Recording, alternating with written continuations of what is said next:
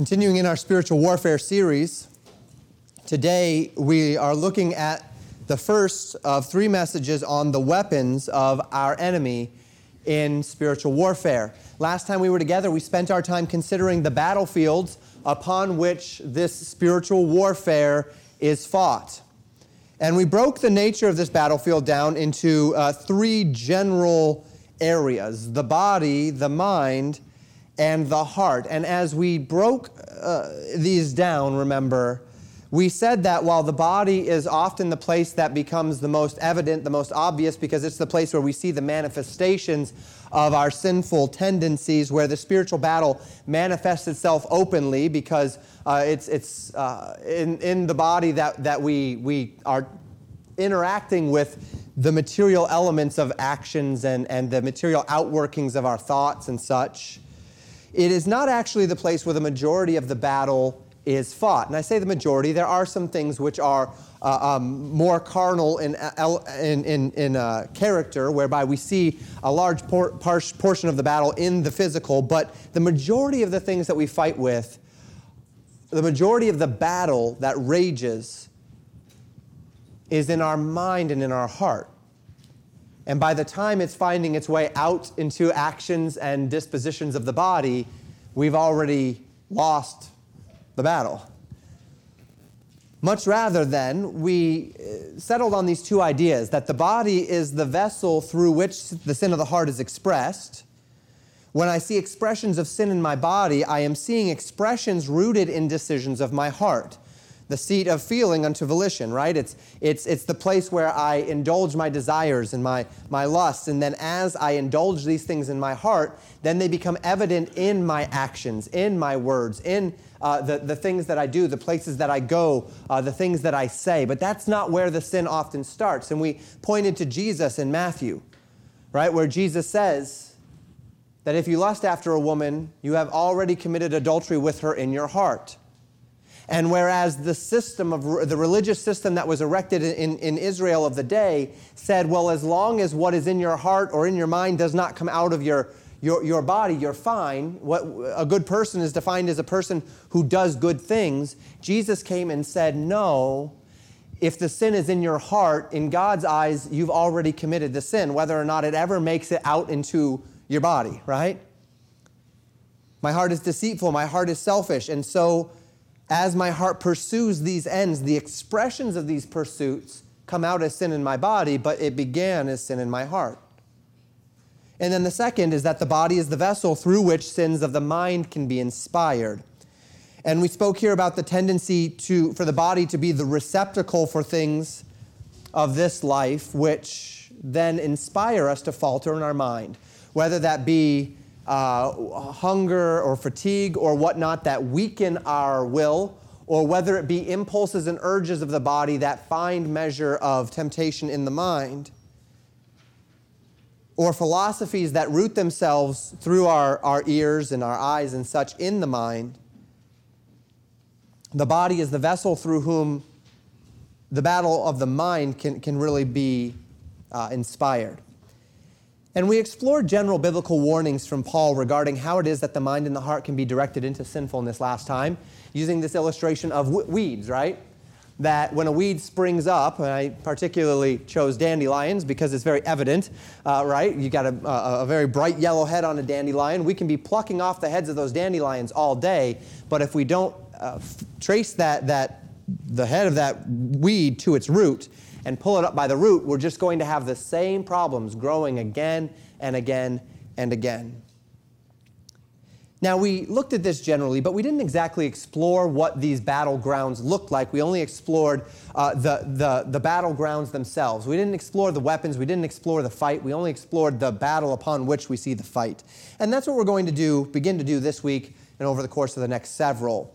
And once again, uh, what I'm going to do this week and over the next several weeks, as with many of these messages, is systematize various concepts from the Bible And you know that this is not my favorite way to preach. I like to go chapter and verse, verse by verse, starting in chapter 1, verse 1, and going to the end of the book, and that's the way I like to preach. But there are certain concepts which need a more systematic approach, where you compile all of the things that the Bible teaches about a topic and bring it together in a way that allows us to understand the breadth and the length of a topic rather than just um, understanding it as we get there in any given passage of Scripture. And this means I'm going to be going outside of the direct words found in our Bibles in order to group various ideas together based upon their relationships one to another.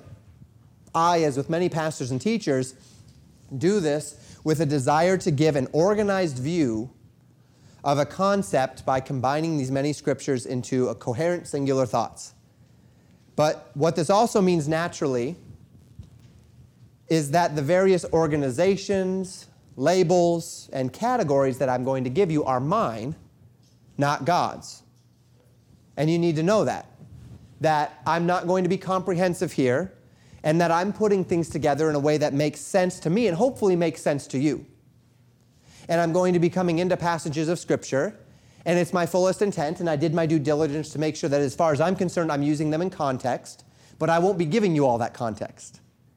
And so, because of these things, know the limitations of, of what a systematic study can do and um, understand that as, as we walk through. So, we're going to begin today, and we're going to look at two of four of the weapons that the enemy, that would be the world, the flesh, and the devil, and specifically as we think of these things, that the enemy can use to attack us in our Christian walk. And the first weapon that we see Satan and the enemies use as a means by which to attack the Christians is a weapon of false ideas. We see numerous warnings in scriptures about the danger of ideas that have any number of potential virtues as it relates to the visible world around us, but which fail at the most crucial point that any idea can fail at. Namely, they don't reflect truth. There's a lot of really great ideas out there a lot of really great theories, a lot of really great concepts, but they lack in a very important and essential area. They're simply not true, right? They're interesting, they're engaging, they uh, have any number of, of, of, values as it relates to, to uh, logic and, and pragmatism, the pragmatic solutions of the world around us. They might get you a lot of money, they might get you fame, they might get you honor, they might get you uh, ahead in this world, but what they don't do is they do not reflect the reality of of, of the world as God has created it. And all around us, we see truth claims which compete with those of the Bible. The interesting thing about all these truth claims, though, is they always seem to center in the same place. And we have studied this since the very beginning of the spiritual warfare series.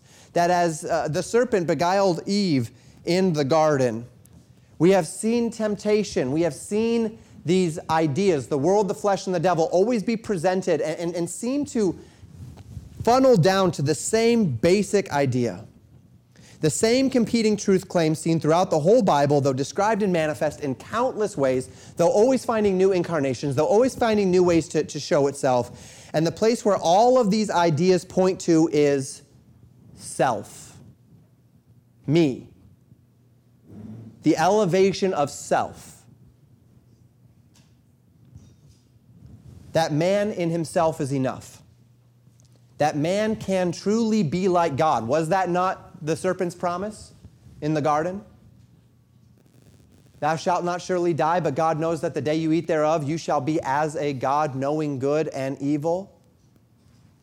Was that not the allure that as Eve looked at the fruit, she said it was pleasant to the eye, that it was good for food, that's the lust of the eyes, the lust of the flesh, and that it was a tree to make one wise, the pride of life, that's self, that is indulging me, my gratifications, my desires, and, uh, and, and ultimately my elevation above God.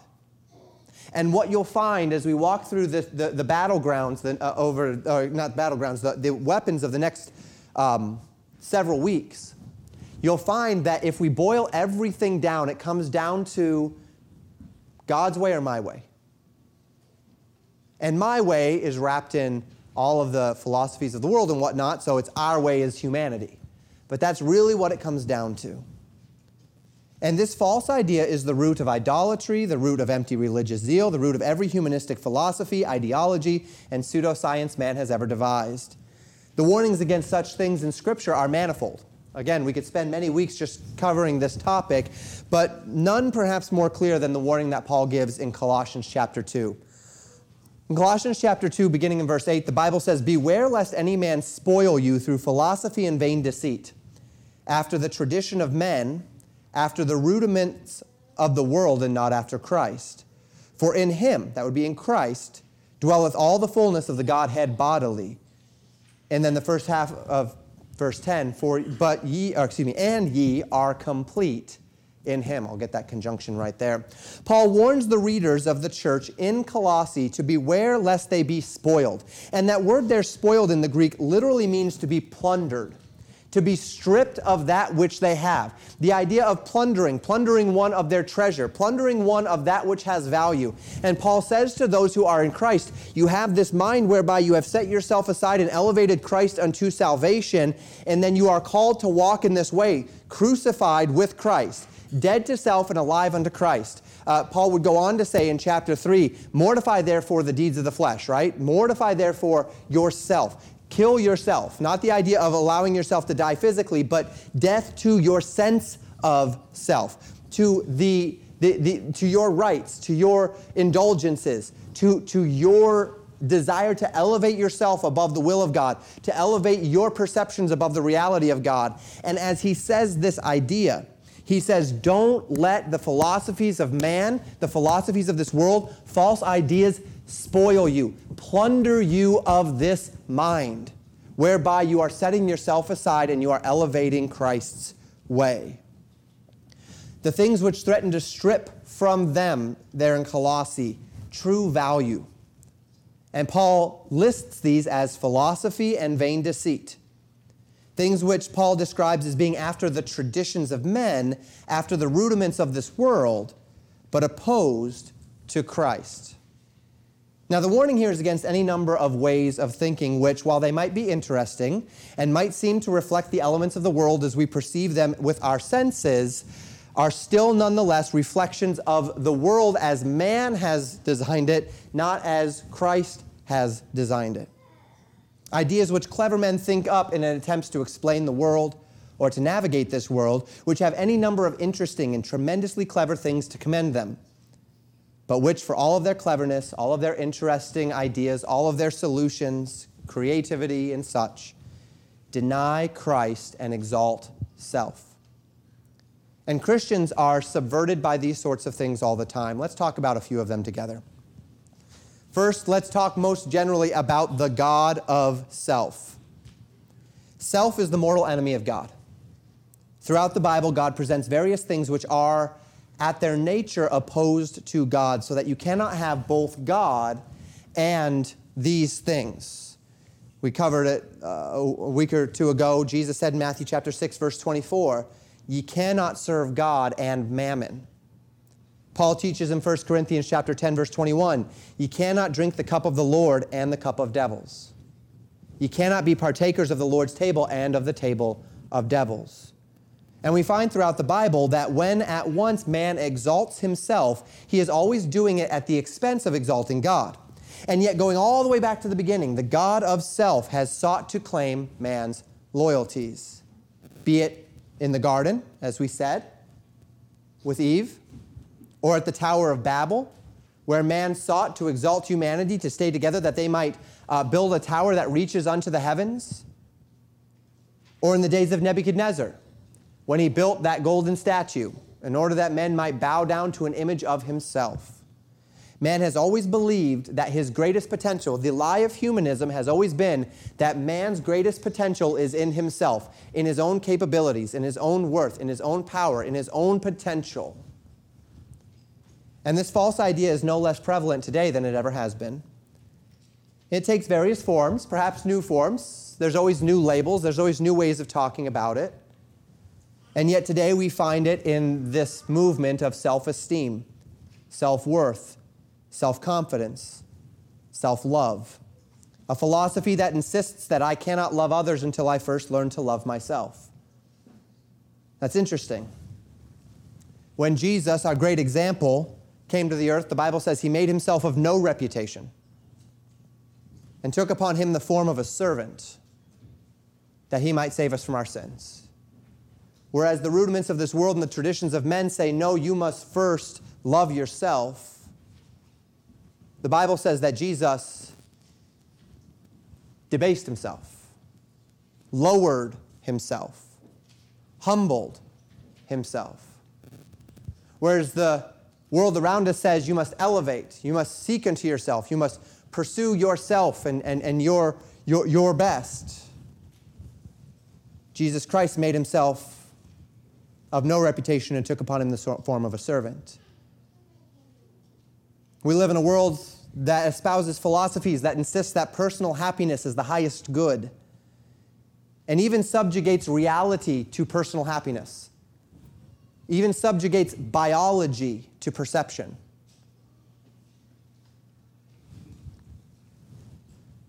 And yet, as we consider this, a philosophy that says if a man is most fulfilled sitting at home writing nonsense rather than getting a job, well, we should facilitate him in these things. We should allow people to live within the, the, the uh, blindness of their own thoughts rather than compel them into reality. What we find in the scriptures is far opposed to this idea that we allow people to elevate themselves above everything else in this world. Isaiah 53, 4 and 5 describes Jesus this way Surely he hath borne our griefs and carried our sorrows. Yet we did esteem him stricken, smitten of God, and afflicted. But he was wounded for our transgressions. He was bruised for our iniquities. The chastisement of our peace was upon him, and with his stripes we are healed.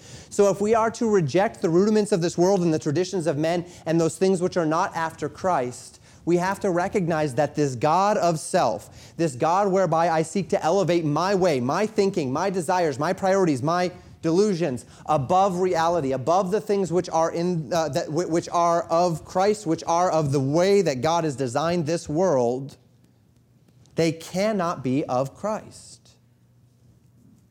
The idea of self-esteem, self-love, self-worth, self-confidence, and all of its derivatives have many things going for it except that it is the exact opposite of the example that Christ has laid. And in doing so, in pursuing these philosophies, it actually strips from you the power of God in your life, manifest through self denial, through selfless submission, through humility and submission to the Lord. Another false idea is one which Paul labels in 1 Timothy chapter 6 verse 20 as science falsely so called. Any Christian with their eyes open today knows that the word science has very little true meaning in our society anymore. Trust the science, they say. Follow the science, they say. And we find that what people call silence is really a compilation of convenient and selectively edited factoids arranged creatively in order to prove a predetermined point and arrive at a pre-desired outcome. But what we need to remember is that this is nothing new. 2,000 years ago, Paul was warning Timothy about, about science falsely so called. Man has always sought to use science. And by that way, by the way, the, that word science simply means knowledge, right? The word science means knowledge. We have, we have pared it down today to a discipline and then now we've broadened it again to whatever I want to impose upon the world. But the word simply means knowledge. Man has always sought to elevate experts, to use knowledge and twist knowledge to fit their narrative, to maintain control and power. Now, let me be careful here. I'm not saying that knowledge generally, or the discipline of knowledge that we now call science, is evil or wrong. Observational science, that discipline, whereby something is observable, testable, and repeatable, is a tremendous discipline, which accounts for all of the wonderful advancements in civilization from the beginning of time until now. Everything that we're enjoying here, whether it's these lights or this projector or uh, the heat that we're enjoying, all of this is because of observational science. The idea that people could observe things, test things, repeat things, understand the, the world as God has designed it, and then harness that world for our benefit. That is a wonderful thing. But the problem is when smart people, the kinds of people who society looks to specifically because of their knowledge, uh, the, called today um, experts,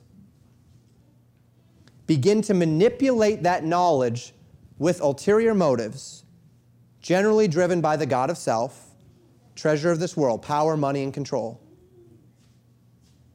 And they exploit the fact that people do not have as much knowledge as them to maintain control.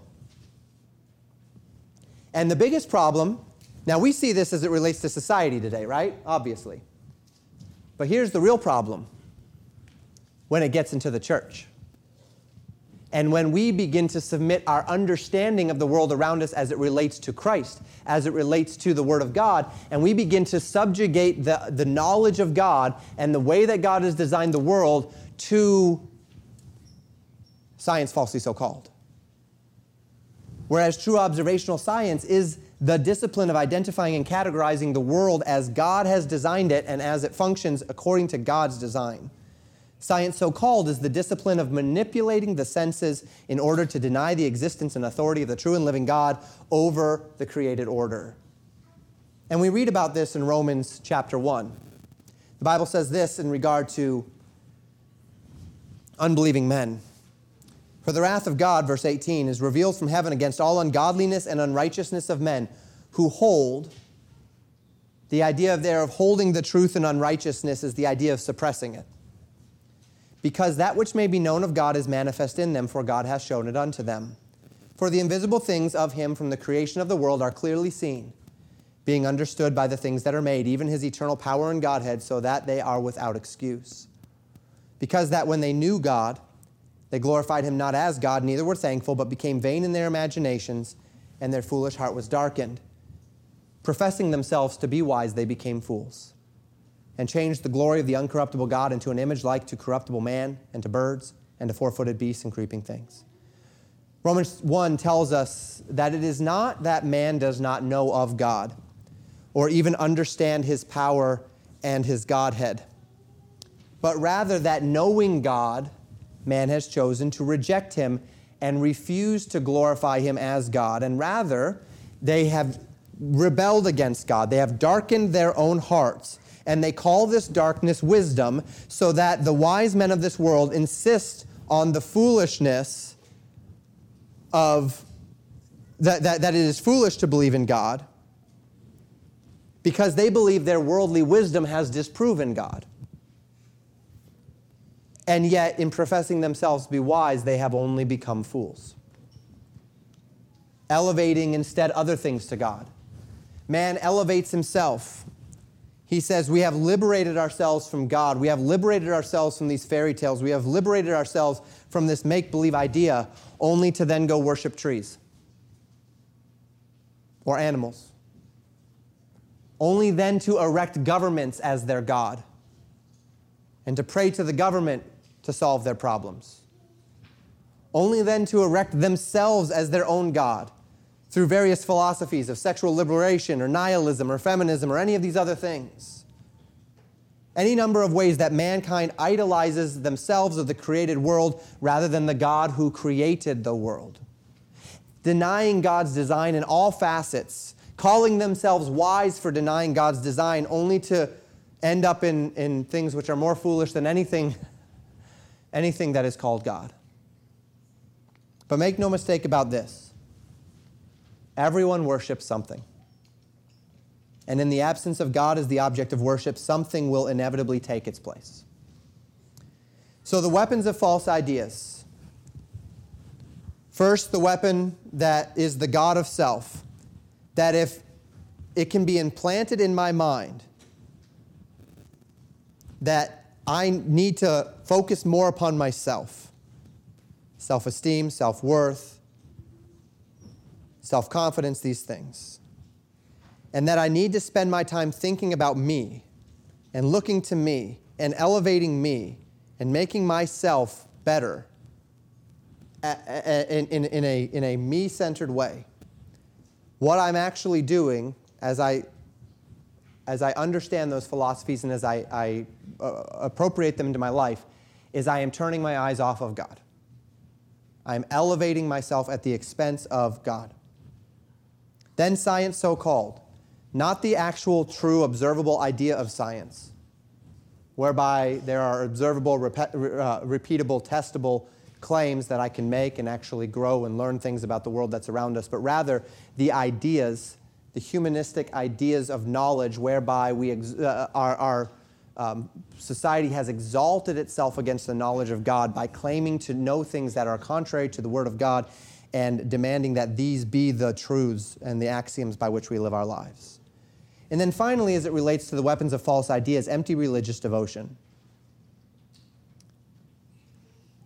This one is the focus of a significant amount of New Testament teaching, significantly more than uh, science falsely so called. I don't know about more than the God of self, because the God of self is just about everywhere.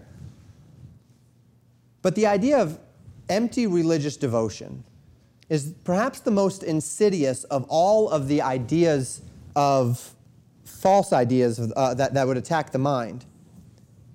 Because it's the one that can look most like the truth without actually being true. When a person engages in uh, science falsely so called, uh, what they are doing is that they are elevating truth claims above the claims of God. And if they understand the, the claims of God, then they know exactly what they're doing by elevating these truth claims. Even the God of self, the idea of self, there's a, a, real idea that when a person is struggling in any number of ways and, and they need to, to they, they want to feel better and, and, and, and whatnot, there can be uh, this idea, and yet simultaneously, when we look at the scriptures, we see the God of self is standing so contrary to that which the scriptures tell us about God Himself that, that that's fairly obvious. But when we look at false or empty religious devotion, moralism, it is the idea of disciplining my flesh to do things or to look in a way that does appear to be right before God, while simultaneously having absolutely no alignment or devotion to the God who gave us those expectations. And the danger here is that we erect a false set of values, standards, or actions in our lives that reflect the truths of God while doing these things not for God or in obedience to God, but rather doing them as a means of earning favor or gaining moral superiority or judging others or controlling others. Nearly every New Testament book has stern warnings against empty religion, but since we're in Colossians, and we, we're in Colossians there already, why don't we stay in Colossians? In Colossians chapter 2, staying even in the same chapter, verses 16 through 23, Paul says this let no man therefore judge you in meat or in drink or in respect of an holy day or in the new moon or in the Sabbath days, which are a shadow of things to come, but the body is of Christ. Let no man beguile you out of your reward in a voluntary humility or in worshiping of angels, intruding into those things which he hath not seen, vainly puffed up by his fleshly mind, and not holding the head, from which all the body, by joints and bands, having nourished, ministered, and knit together, increased increaseth, excuse me, with the increase of God. Wherefore, if ye be dead with Christ from the rudiments of the world, why, as though living in the world, are ye subject to ordinances? Touch not, taste not, handle not, which all are to perish with the using, after the commandments and doctrines of men, which things have indeed a show of wisdom in worship and humility and neglecting of the body. Was that will worship?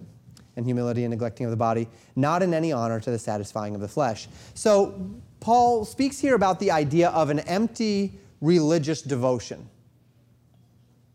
An empty religious devotion that has you denying yourself in various ways, and, and thus there's a show of wisdom in the idea of denying self. That's the God of self that we've already talked about. But in fact, what it is doing is it is directing you toward hypocrisy, judgmentalism, and selfishness. And Paul warns of two, da- two dangers here. The first is a religious zeal that would encourage a false worship of spiritual entities that are not the head who is Christ. And then, second, of a deep and abiding devotion to the, the denial of the things of this world taste not, handle not, touch not, a system of rules, rules erected after the rudiments and traditions of men, rules which have a show of wisdom in that they seem to reflect humility. They seem to reflect an, a, a denial of bodily impulses, but which, when exercised as their own ends, rather than in obedience and subjection to Christ, become a deceit, become a method of beguiling men, stripping them of their eternal reward, leading men to become proud and judgmental, looking around at others and saying, Well, I'm better than them because I do this and they do that, or because I don't do this and they do do that.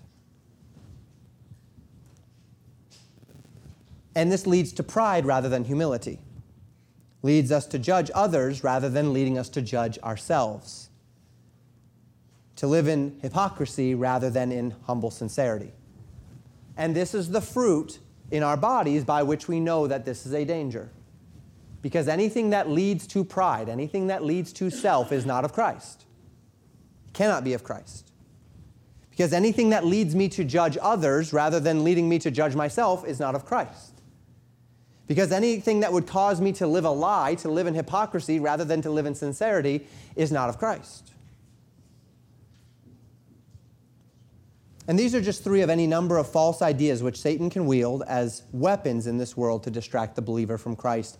False ideas. And take note of this very important standard.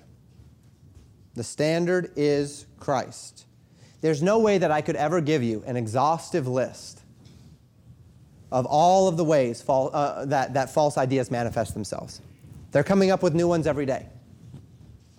In order even to keep up with the list of false ideas, of false labels. You know, the, the, the new one that's found its way into modern society in the last, uh, well, I mean, it, it started in the 40s and 50s, but the new one that has really gotten a hold in the last couple of years is critical race theory. A terrible, racist, false idea. But how many of them can you keep up with? I can't spend every week preaching sermons about the false ideas. I've got more Bible to cover than that. But I don't have to. See, mankind's always coming up with creative new ways to deny God. Satan is always seeking new and creative ways to divert you from the truth. But the fact is, every false idea bears the same marks. Every false idea inevitably gives itself away because they are not aligned with Christ. And so, what do we do? What does the Bible call us to do? What does Ephesians chapters 1 through 3 call us to do? What does Colossians chapters 1 and 2 call us to do? It doesn't call us to go to school and learn every false philosophy. It calls us to know Christ so well that the false philosophies stand out clearly. Look for the marks of Christ. These false ideas are not of the truth. They stand out when they are not of Christ. They may sound good, they may look good, they may feel good, but they stand in opposition to the life, to the ministry, and to the message of the express image of God, the Word of God made flesh, Jesus Christ. And so, in that they stand in opposition to Christ's life, ministry, and message, no matter how good they sound or look or feel, we know that they are a lie. And no lie is of the truth. And so we reject it. And this is the weapon of false ideas. Second, and the final one that we will look at today, we'll have two more over the course of the next two weeks the weapons of temporal gratification. This is what Hebrews chapter 11, verse 25 describes as the pleasures of sin for a season. Those things of the world which our body and mind crave, but which are defined by being wholly temporal, wholly carnal, and without any spiritual value. And in fact, stealing our time and our affection away from the things of God for the gratification of the things of this life. In Jesus' parable of the seeds and the sower, where Jesus likens the receptivity of the hearts of men to various types of soil. One of the soils upon which the seeds of the Word of God fell, and I'm not going to cover the entire parable, was called thorny ground. It was soil that was soft enough that the seeds could take root, and the seeds could even spring up. But there were thorns around it. These are the, you know, we talked about weeds last week, weeds, right? And the thorns choked out the good seed so that it died. And as Jesus was interpreting this parable in Matthew 13 22, he said this He also that received seed among the thorns is he that heareth the word, and the care of this world and the deceitfulness of riches choke the word, and he becometh unfruitful. So Jesus describes thorns as the care of this world and the deceitfulness of riches. And indeed, throughout Jesus' ministry in particular, the concept of the deceitfulness of riches would, stand in, uh, would be a regular stand in for the promises and the allures of the kingdom of this world. That the promises of this world for fame, for glory, for money, for power, for gratification of our lust, sexual gratification, prestige, honor, these are lies. These are deceits. They are temporal. They're fleeting. They're empty things which exist for a few years while we walk upon this earth, but you certainly can't take them with you.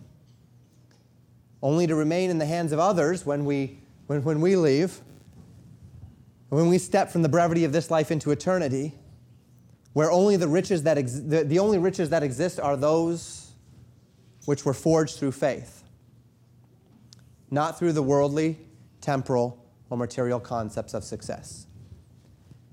And this is a good time to remind us that the Bible does not say that money is evil, or that honor is evil, or that power is evil. The problem is not when you have these things, the problem is when you live for these things. The problem is not when th- these worldly ambitions exist. The problem is when these worldly ambitions override and supersede the principles of Christ in us. So we need to be clear about that. Just as, just as the Bible doesn't say science is evil in its proper sense, but only science falsely so called. So, to money, fame, power, these are not evil in their proper sense, but they are evil when we devote our lives to them. They become to us idols and gods. Jesus would say it this way in Matthew chapter 6, verse 19. Lay not up for yourselves treasures upon earth where moth and rust doth corrupt and where thieves break through and steal, but lay up for yourselves treasures in heaven where neither moth nor rust doth corrupt, and where thieves do not break through nor steal. For where your treasure is, there will your heart be also. Skipping to verse 24 No man can serve two masters, for either he will hate the one and love the other, or else he will hold to the one and despise the other. Ye cannot serve God and mammon. Skipping to verse 31 Therefore take no thought, saying, What shall we eat? Or what shall we drink? Or wherewithal shall we be clothed? For after all these things do the Gentiles seek. That would mean the unbelieving world. For your heavenly Father knoweth that ye have need of all these things. But seek ye first the kingdom of God and his righteousness, and all these things shall be added unto you. Take therefore no thought for the morrow, for the morrow shall take thought for the things of itself. Sufficient unto the day is the evil thereof. Again, we find much of the New Testament exhorting us in this regard to set aside temporal gratifications of the lust of the flesh. Again, not to say that you don't eat, you need to eat or you'll die. Not to say that you don't drink, you need to drink or you'll die. Not to say that you don't need to be clothed or to have a roof over your head, but that when we devote our lives to the gratification of the things that this world has to offer, when we devote our lives to the things of temporal gratification, when these things are the things that, that consume us, are the things by which we prioritize our time and our, our, our abilities and our money, the fact of the matter is, these things promise so much but deliver so little. They promise so much but deliver so little. And when we do pursue these lusts to their fullest ends, they always carry with them shame and guilt and ultimately separation from fellowship with God. Now, there's an entire Old Testament book, as a quick aside, that speaks of these things. It's the book of Ecclesiastes. I've preached through it. I would encourage you to listen to that series if you've not done so already. A man who had all, he, who was given more wisdom than any man in the world, but also had money and power and influence and fame. And so, with both of these things at his disposal, he sought to prove the wisdom that God had given to him with all of his resources. So he says, God has told me these things, that the fear of the Lord is the beginning of knowledge. God has told me these things, that there is no true fulfillment in all of the elements of this world and the lusts of this world. But I have every means at my disposal to prove that. So he went to prove it. So he built great buildings, did great monuments. He uh, sought out the greatest musicians in the world. He had 700 wives and 300 concubines, so he pursued uh, uh, whatever his heart desired as far as as gratifications of his lusts. Uh, he had all the money that he could, he could possibly use. He had the best foods from around the world. He had everything that life could offer him. He even uh, committed himself to alcohol and, and the idea, um, which, is, which was common then and is still common now, that, that, that alcohol is a means by which to uh, extract pleasure from this life. And he described it all as vanity and vexation of spirit. Temporal gratification that left him empty and unfulfilled in the end. This is the man that, that commits his entire life to making it, to getting enough money to be that guy, to be the guy, only to get there and to realize that there's not a lot there for him. And so Solomon ends with that great adage, that, that great exhortation. Not denying the fact that it's a wonderful thing to be able to, to eat and enjoy life as unto the Lord to rejoice with the wife of your youth as a gift from the Lord. But then he says, let us hear the conclusion of the whole matter, right? Ecclesiastes 12, verses 13 and 14. Fear God and keep his commandments, for this is the whole duty of man. Because God shall bring every work into judgment with every secret thing, whether it be good or whether it be evil the wisest man the, in the world, with all of those resources at his disposal, proved wisdom and found wisdom to be true. Satan is still pounding at that door with us, though. The world, the flesh, and the devil are knocking at that door, telling us it's better over here. Telling us that true happiness, true satisfaction, true fulfillment is found in the exact same things that Solomon dealt with thousands of years ago sexual gratification, substances, money, power, influence, honor, fame, uh, the, the eating, drinking, uh, music, all of the pleasures of this life. The exact same things that today society is saying, these are the things that you want, these are the things that fulfill, these are the things that satisfy. Our entire culture is beginning to be built around this doctrine of covetousness whereby everybody is angry at the rich man because they don't have and he does, somehow thinking that if they became rich, they'd be happy. Somehow thinking that if our society was more wealthy, that crime would go down. Because rich men don't commit crimes, do they? Right? It's a doctrine of covetousness whereby we always want more because we are always looking for the end of the rainbow. We are always looking uh, at the next, the grass is always greener on the other side, always. But what have we found for generations, for thousands of years? Man has found the same thing. He gets over to that grass, and you know what? The grass is still greener somewhere else. Because these things don't satisfy. They never have, they never will. And yet, that, uh, that allure, that lust, that temptation is still there, and it will be there. This is one of the enemies. This is one of the weapons of our enemy. Consider some of the New Testament teachings about the emptiness and the deceitfulness of temporal gratification. You who are in Christ. Paul writes in Romans chapter 6, verses 19 through 23 I speak after the manner of men because of the infirmity of your flesh. For as ye have yielded your members servants to uncleanness and to iniquity unto iniquity, even so now yield your members servants to righteousness unto holiness. In the same, to the same fervor and degree, he says to these believers, that you once served your sinful gratifications, now serve the Lord in righteousness unto holiness. Notice then, he says in verse 20, For when ye were the servants of sin, ye were free from righteousness. What fruit had ye then in those things whereof ye are now ashamed? For the end of those things is death. But now, being made free from sin and become servants to God, ye have your fruit unto holiness and the end everlasting life. For the wages of sin is death but the gift of God is eternal life through Jesus Christ our Lord. What fruit had ye, Paul asks, in those things whereof ye are now ashamed? In those things that you know did not satisfy. And because you knew they did not satisfy, it compelled you to flee to Christ. And now you look back at, on them with some measure of longing. Why? Did they ever fulfill? Did they ever satisfy? Did they ever bring anything other than the fruit of emptiness? The wages of those things, the end of those things were death. Vanity and vexation of spirit. Paul says, You've been made free from that now. You have your fruit unto holiness. You live as unto the Lord, and you can lay up treasure where moth and rust doth not corrupt, and where thieves cannot break through and steal. Live the same zeal as servants to righteousness, as you once lived zealously as servants to uncleanness, Paul says. What value was there in that sin? This isn't just a warning, as we've said before.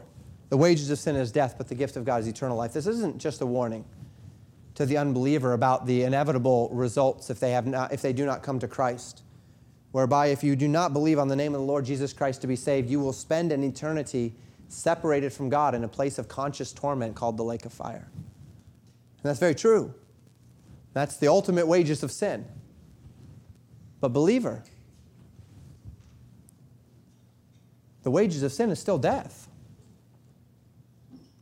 when we persist in the gratification of our own lives and of our own lusts, we separate ourselves from fellowship with Christ. Not unto damnation, that's covered on the, at the cross, but unto a lack of joy, a lack of peace, a lack of the fruit of the Spirit in our lives. Unless we only allow Paul to do the talking, Peter warns of these things too. 1 Peter 2, verses 11 and 12. Dearly beloved, I beseech you, as strangers and pilgrims, abstain from fleshly lusts which war against the soul, having your conversation honest among the Gentiles, that whereas they speak against you as evildoers, they may, by your good works, which they shall behold, glorify God in the day of visitation.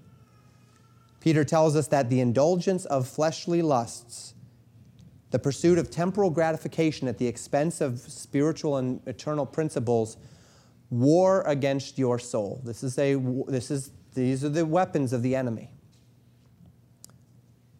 a weapon of the enemy's warfare against your soul to keep you distracted, to keep you out of fellowship, to keep you ineffective for Christ. And then you start to feel unfulfilled. And then you know what the next weapon that comes in? The arrows come in of temporal gratification.